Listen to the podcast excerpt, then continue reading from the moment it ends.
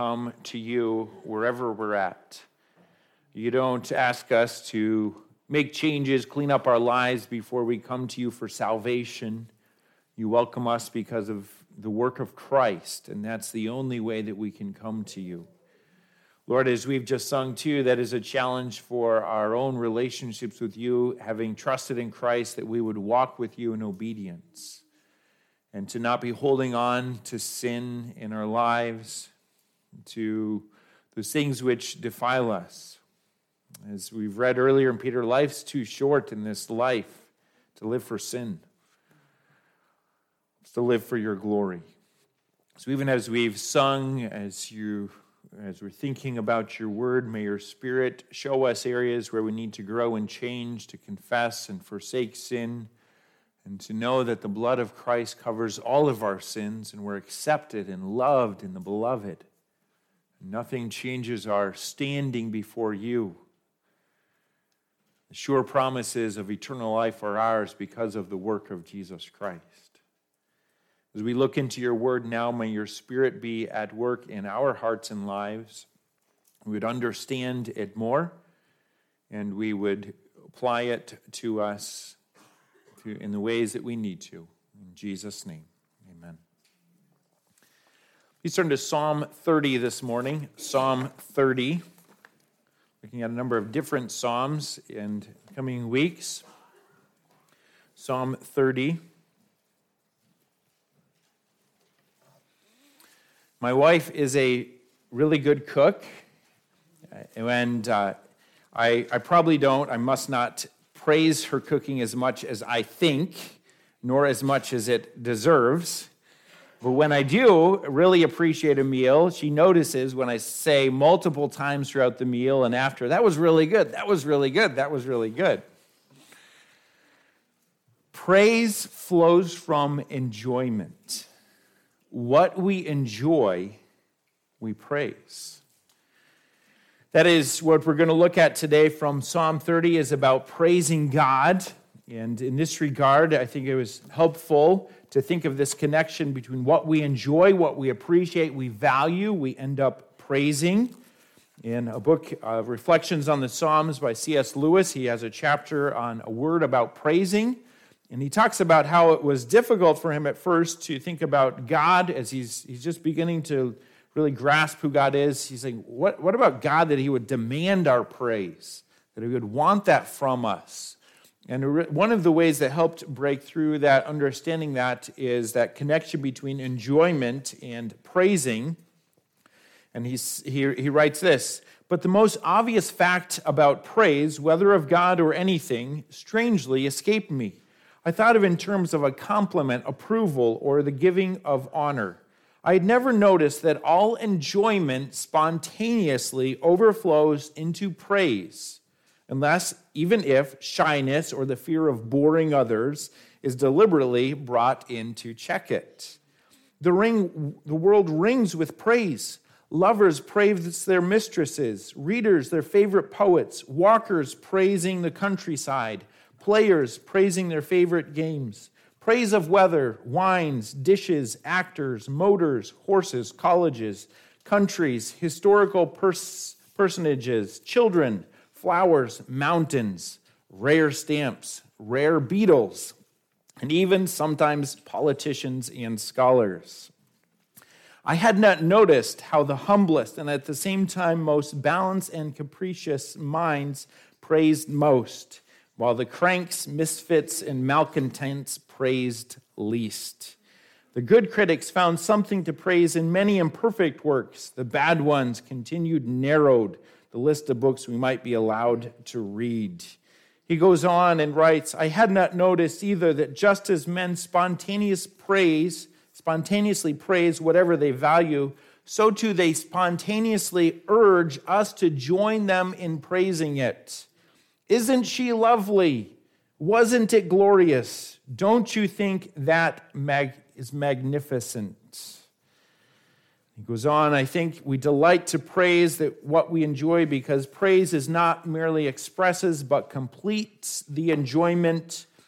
It is its appointed consummation. That is the end goal, enjoyment leads to praise. And that praise, that process is, will you not praise with me? And that is what we see here in this psalm, is David is praising God. And he's praising God for God's works upon his life, and he invites others along the way to praise God with him.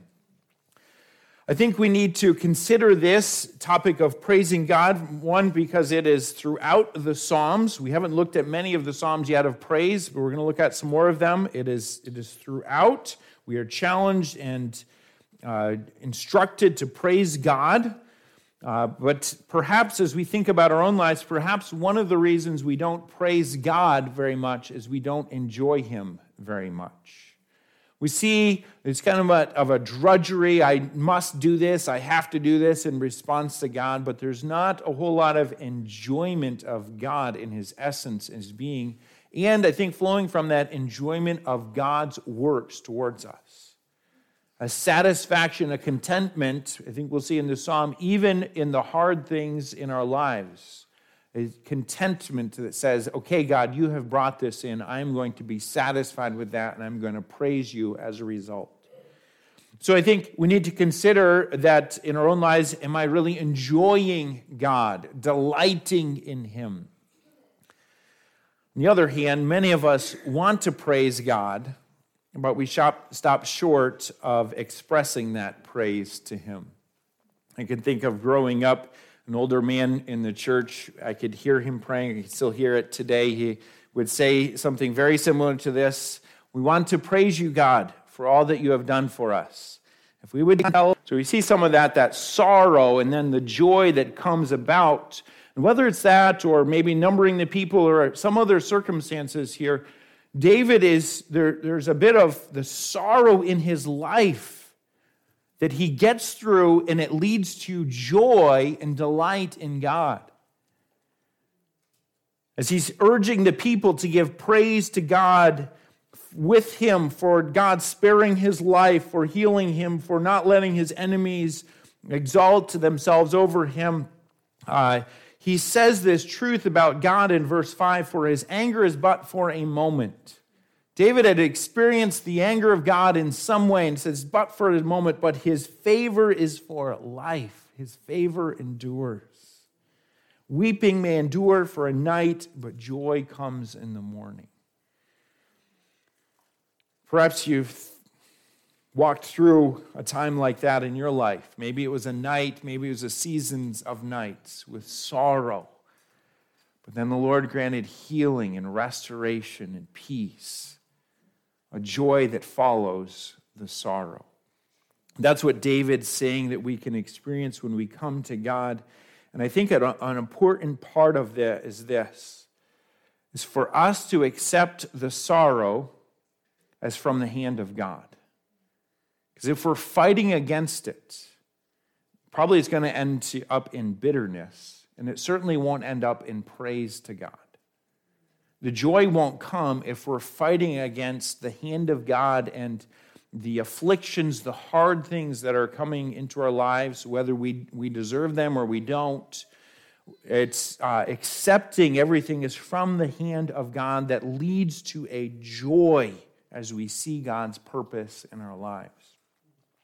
In Psalm one nineteen, we read in verse sixty-seven, before I was afflicted, I went astray, but now I keep your word. What is he doing? He's praising God for afflicting him because he was going down the wrong path, but now he's back on the right path. In verse seventy-one of Psalm one nineteen, it is good for me that I have been afflicted, that I may learn your statutes. And then verse seventy-five as well, I know, O Lord, that your judgments are right, and that in faithfulness you have afflicted me. Mourning, sadness, I'm trusting you, I'm accepting it, God. You bring joy, and I'm praising you because of that. David here praising God for his works, delivering him from death and how he saw the nature and character of God towards him there. What a glorious truth. His anger is but for a moment, and his favor is for life. Weeping may endure for a night, but joy comes in the morning. As we look at our own lives and think about our own actions, uh, we deserve God's anger, do we not, in our sin? We deserve his wrath, the judgment of God. But because of Jesus Christ, who died for our sins, we, through faith in Christ, will receive not the judgment of God, not the wrath of God, but the mercy of God. And does that not deserve our praise? Is that not the work of God on behalf of your life, of giving you salvation? And not because of your own works, but because of his rich grace, because of his abundant mercy. And you will experience that not just in this life, not just this next week, but for all eternity. But God, who is rich in mercy, Ephesians two, beginning verse four, because of his great love with which he loved us, even when we were dead in trespasses, made us alive together in Christ. By grace you have been saved. And raised us up together and made us sit together in the heavenly places in Christ Jesus, that in the ages to come he might show the exceeding riches of his grace in kindness towards us in Christ Jesus. For by grace you have been saved through faith, and that not of yourselves. It is a gift of God, not of works, lest anyone should boast. Seeing God's grace towards us in mercy through the cross of Jesus Christ, through that salvation, through faith in him alone, not of our works, not of our own merit, but by faith alone, should lead us to praise God for his works towards us. I think the first response for us is that uh, to recognize this, God's works for you may vary. Maybe you had a life-threatening circumstance this past week. Maybe you didn't. But God has done something for you, has he not? Maybe he's not lifted you up in the same way. Maybe he hasn't healed you, but has not God done something for you? At the very least, if you look to God through salvation, he has given you salvation. You need to praise God for that. But think of things beyond that. Think of what God has done for you. And God wants us to share those with others and ultimately with the Lord, but to share them with others. How many of a testimony time is filled with stilted silence as we wait for someone to give praise to God? Someone going to share? I'm waiting. And perhaps some of our thinking is what we are experienced, what we have to praise the Lord is too personal. And perhaps there's some merit in what we share and thinking about that, but yet, is not the works of God personal as he cares for you? And so it will be personal as you share. And the challenge is that you do share praise to God what he has done for you. That you would not be silent, but you would willingly share what God has done for you, whether it's recent or in the past, those things that you just cling to in your life, saying, God has done this for me. And so David praises God for his works, and we too should be willing to share testimony of praise for what God has done for us, for you. Verse, uh, the second verse or the second stanza of this psalm is verses six through ten and is somewhat similar in nature there, just kind of flows out of David there. Uh, he, he says there in verse six, now in my prosperity I said I shall never be moved. I'm not going to be shaken by my circumstances. And I think there's some sense of self-reliance there. And I think this fits whether it's in the numbering of the people or in David bringing the Ark of the Covenant to Jerusalem. He thinks he's doing what's right. He feels secure. But yet, as the end of this verse says, you hid your face and I was troubled. He recognizes that true strength, true stability is only going to come from God that would make his mountain stand strong. And yet he goes through that season when God hides his face from him and he's troubled. And so God humbles him when he felt secure. Perhaps another way we could say this, God disciplined him for his actions. And yet he cried out to the Lord, and the Lord rescued him. And think of this here. David, David argues, in a sense, with God. He says, if I die, how will I praise you? Now, he's speaking on just a human experience. Certainly, we know David trusted in God and would praise God in eternity, uh, praise God for all eternity. But humanly speaking, he says, if I die now, how will I praise you on this earth? And I think that uh, should be a challenge for us. If we would die, would there be a void of praise on this earth? Would people be able to say, I know I miss when they would share praises? Or would it not be any different? Would there not be a less praise on this earth if you were not here? How much do you praise God in this life? So David says, please spare my life so that I may praise you. And see, we see the purpose and intentionality of our lives is so that we will praise God. And David cries out to the Lord, be merciful to me, be my helper, withhold the judgment that I deserve, help me, O Lord. And again, he brings up the, the sorrow that leads to joy, the dancing, the delighting, the joy in the Lord. And then my, you've taken off my sackcloth because of mourning and given me gladness. And again there, I think there, David recognizing and accepting whatever the Lord brought into his life, even the affliction that led him to that point. He went through it so that he could come to that place of joy before the Lord. Uh, as you mentioned, my dad's been experiencing some health troubles. He was fighting an infection this past week and ended up in the hospital from Wednesday through yesterday. And uh, he probably hasn't been in the hospital for decades. So it's quite different for him, hopefully on the right track, some short-term things and long-term things to think about uh, for him. As I was talking with him yesterday, he said, I learned something. He, he was bored the first day until he got his Bible and his computer so he could work on a sermon. Uh, he was reading in First Peter and thinking about the affliction, and certainly First Peter is encouraging believers to trust the Lord in whatever suffering you experience. And in First Peter chapter one and verse four, he says, to an inheritance uncorruptible and undefiled that does not fade away, reserved in heaven for you. So that inheritance, it's future. It's guaranteed, yes, but it is something that is future. And what do you get, go through to receive that? Suffering. And so instead of just wanting everything to get out of our lives quick, to bear up, to endure it.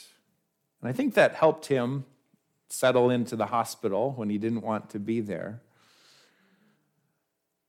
But to endure to the path of joy, trusting the Lord. It's along the same vein here in David here. You have brought me through sorrow that I've accepted from you and given me joy at the other hand, because I've seen what you are doing in my life, and I'm trusting you with that. What's the end result?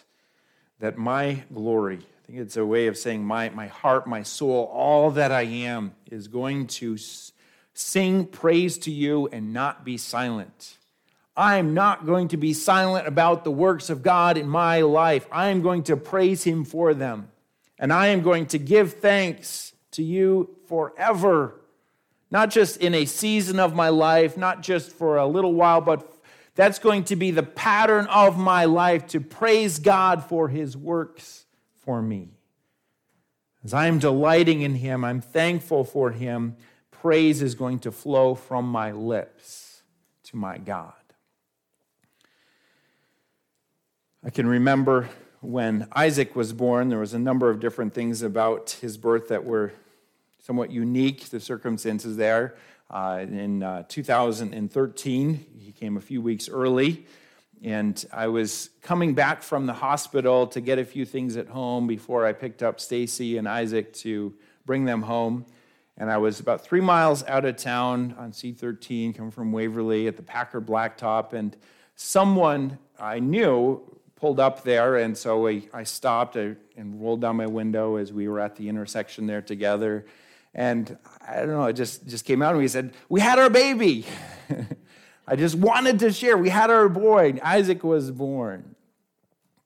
Flowing up from my heart in the circumstance. That's what praise does. We're satisfied, delighting in God. It flows from our lives. This is what God has done. May you, by God's grace, grow in praising God with that intentionality, that purpose. Verse ten, or for, sorry, verse twelve. To the end that my glory, my life, may sing praise to you and not be silent. O Lord, my God, I will give thanks to you forever.